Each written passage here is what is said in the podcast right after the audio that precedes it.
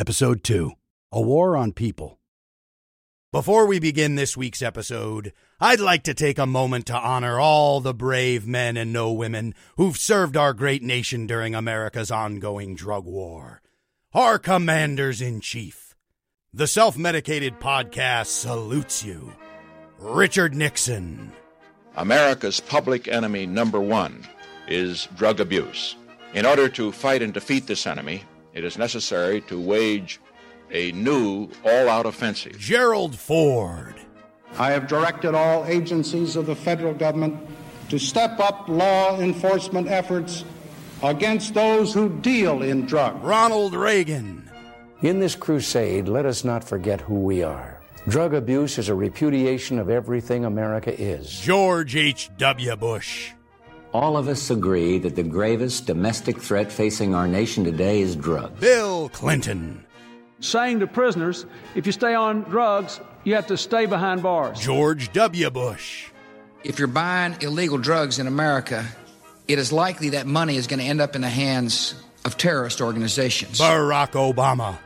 I don't think that uh, legalization of drugs is going to be the answer. And Donald Trump. The only way to solve the drug problem is through toughness, and that toughness includes the death penalty. Mmm. Yes. Thank you for your service, gentlemen. War. It's fantastic. Oh, and uh, don't think I forgot about Jimmy Carter. I support a change in law to end federal criminal penalties for possession of up to one ounce of marijuana. God bless that son of a peanut farmer. oh. When we talk about harm reduction, oftentimes we're talking about public health interventions like syringe exchange programs, overdose prevention kits, or safer consumption sites. But what really inflicts a shit ton of harm on people who use drugs in America is our federal drug policy. I believe the great Louise Vincent, head of the National Drug User Union, said it best. I ask people all the time, do you have a drug problem or a drug policy problem? Plenty of days I got drug policy problems. Ain't that the truth? We're coming up on the 50 year anniversary of the modern war on drugs here in America, and what a bipartisan bloodbath it's been, huh?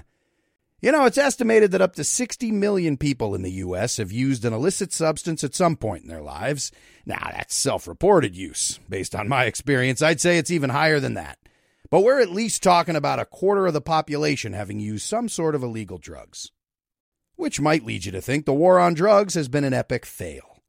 Well, if the point of the whole thing is to protect Americans from doing drugs, then sure, the government's definitely failed on that front. Only that ain't what it's about now, is it? The war on drugs is really a war on people. Always has been. I mean, when President Nixon launched this new all out offensive back in the summer of 1971, he said drug abuse was public enemy number one. But you know, they don't call him Tricky Dick for nothing. so, what was the real target of the drug war? And who were Nixon's real public enemies? Well, here's writer Dan Baum talking about an interview he did back in 1994 with John Ehrlichman, one of Nixon's closest confidants. The Nixon White House had two enemies black people and the anti war left. John Ehrlichman was Richard Nixon's drug policy advisor. He said, and we knew that if we could associate heroin with black people and marijuana with the hippies, we could project the police into those communities, arrest their leaders, break up their meetings, and most of all, demonize them night after night on the evening news. And he looked me in the eyes and said, Did we know we were lying about the drugs? Of course we did. So you see, Nixon was a lot of things. Well, I'm not a crook. Yeah, he was. But he wasn't a dummy. He knew damn well you can't just bomb drugs off the face of the earth. He also knew his American history. Criminalizing drug use has long been used as a tool of oppression in this country. In fact, America's first law banning a non alcoholic drug went into effect in 1875 when the city of San Francisco cracked down on opium. The chief of police at the time said it was all they could do to keep the Chinese from operating opium dens where whites might resort to smoke in. Let me tell you something, Chief. It's been about 150 years now, and in my experience, whites, such as myself, can smoke opium pretty freely in the parking lot of Phish concerts all over the country. So if you were actually trying to crack down on the drug, you failed. But of course, it ain't about drugs, it's about people. Like in the early 1900s during the Mexican Revolution, when officials in Texas and Louisiana demonized marijuana by linking it to violence and dangerous immigrants who were crossing the border from Mexico. And yet, these days, we got predominantly white owned dispensaries making a mint off the sale of legal weed all over the country. So it looks like that wasn't about drugs either. Must have been about people. Then in 1914 came the first piece of federal anti drug legislation. The Harrison Narcotics Tax Act regulated both opiates and cocaine and was signed into law by America's 28th president, Woodrow Wilson. As we all know, President Wilson was a sympathizer of the Ku Klux Klan, and the dudes who drafted the Harrison Act are on record saying it was designed to control, quote, cocaine crazed, sex mad Negroes, degenerate Mexicans smoking marijuana, and Chinamen seducing white women with opium. So I think it's fair to say that right out of the gates, America's drug war wasn't a crusade against chemical substances. Oh no. It was an all out assault on marginalized human beings. And all that history leads us to the Controlled Substances Act of 1970 which included the formation of the Federal Drug Enforcement Agency, the old DEA, and it was signed into law by President Richard Milhous Nixon. I've earned everything I've got. You sure did, you tricky fucking dick. Now, I was born into Reagan's America and raised on a shit sandwich of Bush Clinton. So the anti drug messaging that was drilled into my head went a little something like this This is drugs. This is your brain on drugs. Any questions? Pills? You mean you really are taking drugs? Ah! I'm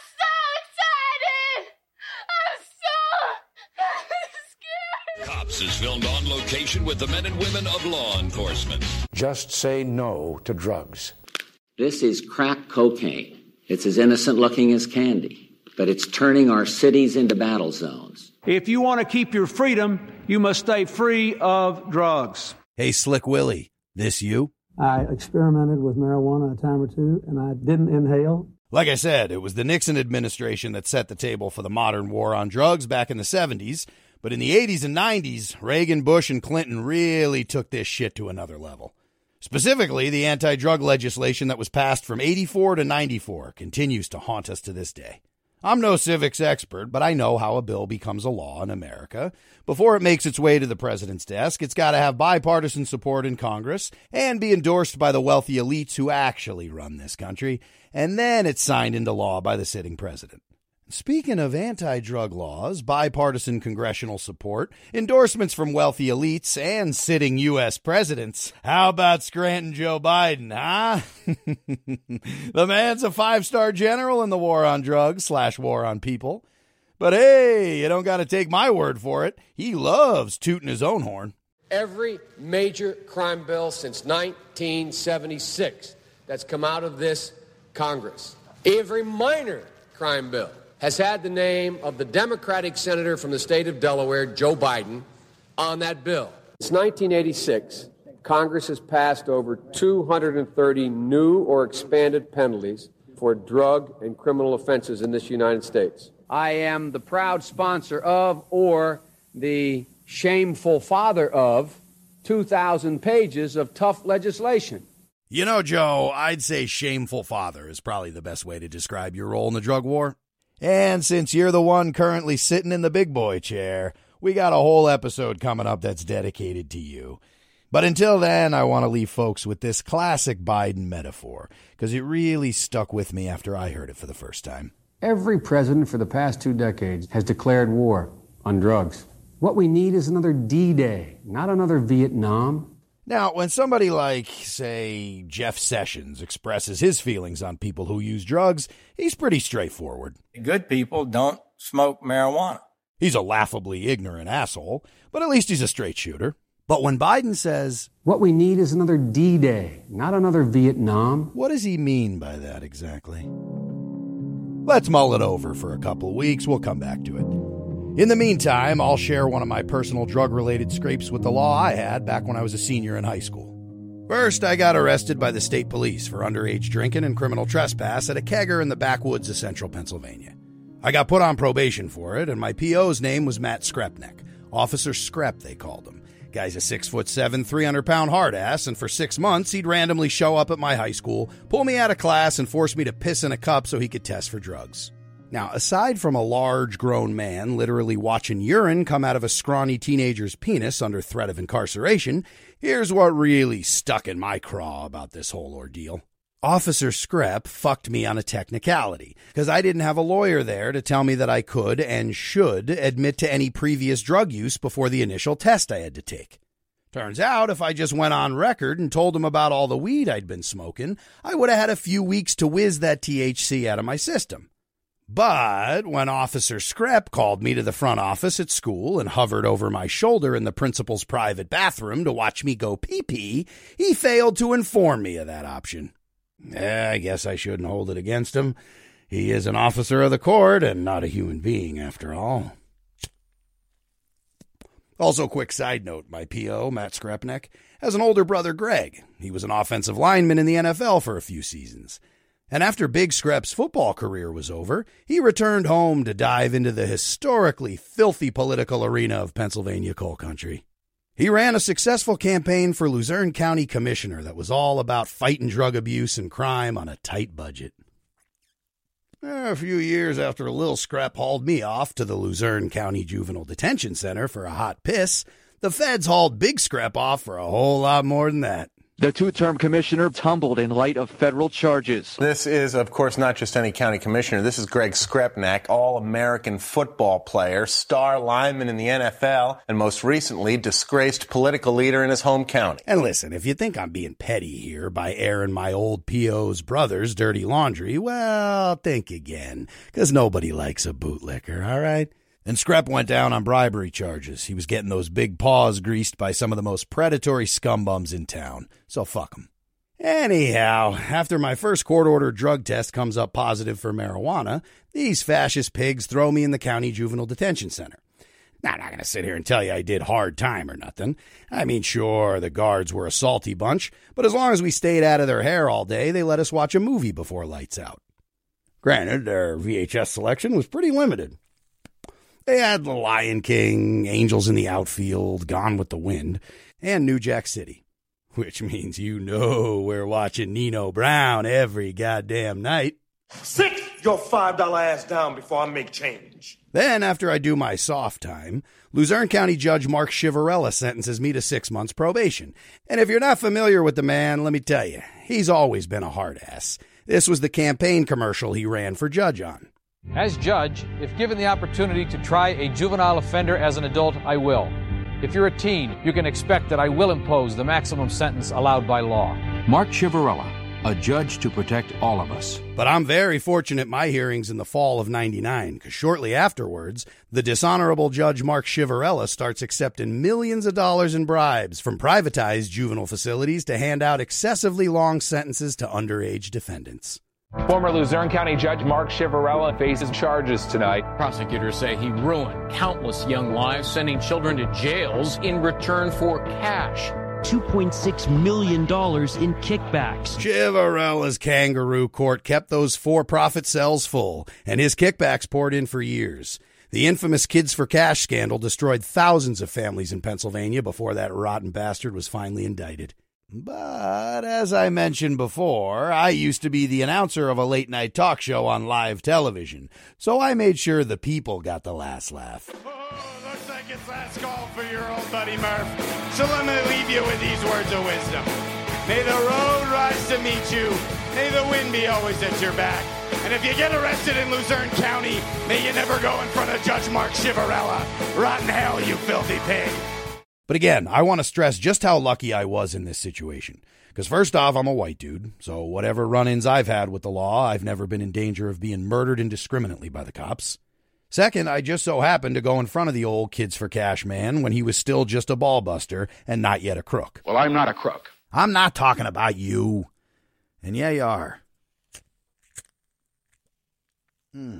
Now that Nixon's back, let's tie this episode up in a twisted little bow here. I told you I was on probation my senior year of high school. My last day was literally the day before graduation night for the class of 2000. I had a curfew of 7 p.m. throughout my probation, and of course, Screp was constantly popping into school to test me for drugs.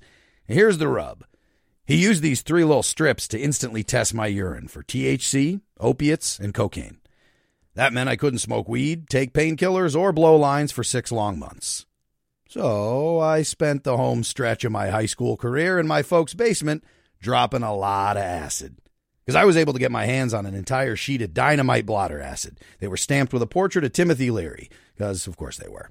And frankly, it was the best acid I've ever had. So in the months leading up to graduation, I turn on, tune in, and drop out a couple times a week. Which brings me back to Richard Nixon. Now, this may be before your time, it was before mine.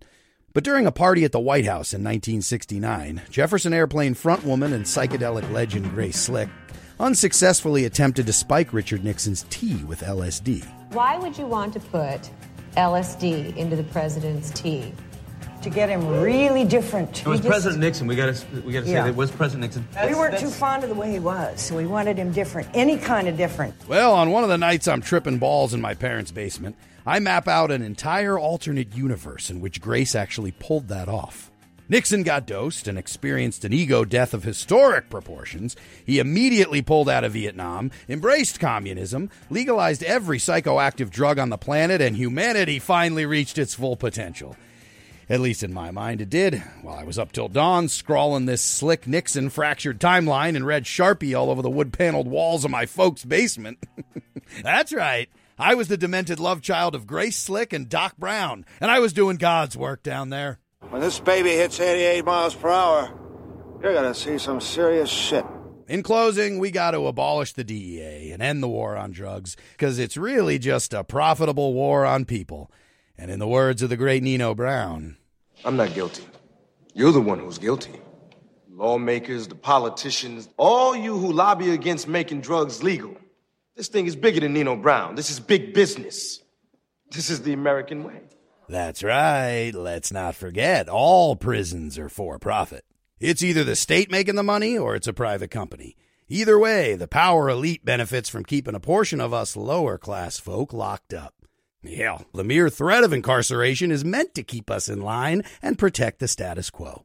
And when the status quo is a capitalist nightmare that values profits over people, well, then, at the end of the day, Money talks. Bullshit runs the marathon. So, see ya. And I wouldn't want to be here. AIDS. It's just too bad. My senator says I can't give my sister a clean syringe. She should get hepatitis and die. It's just too bad.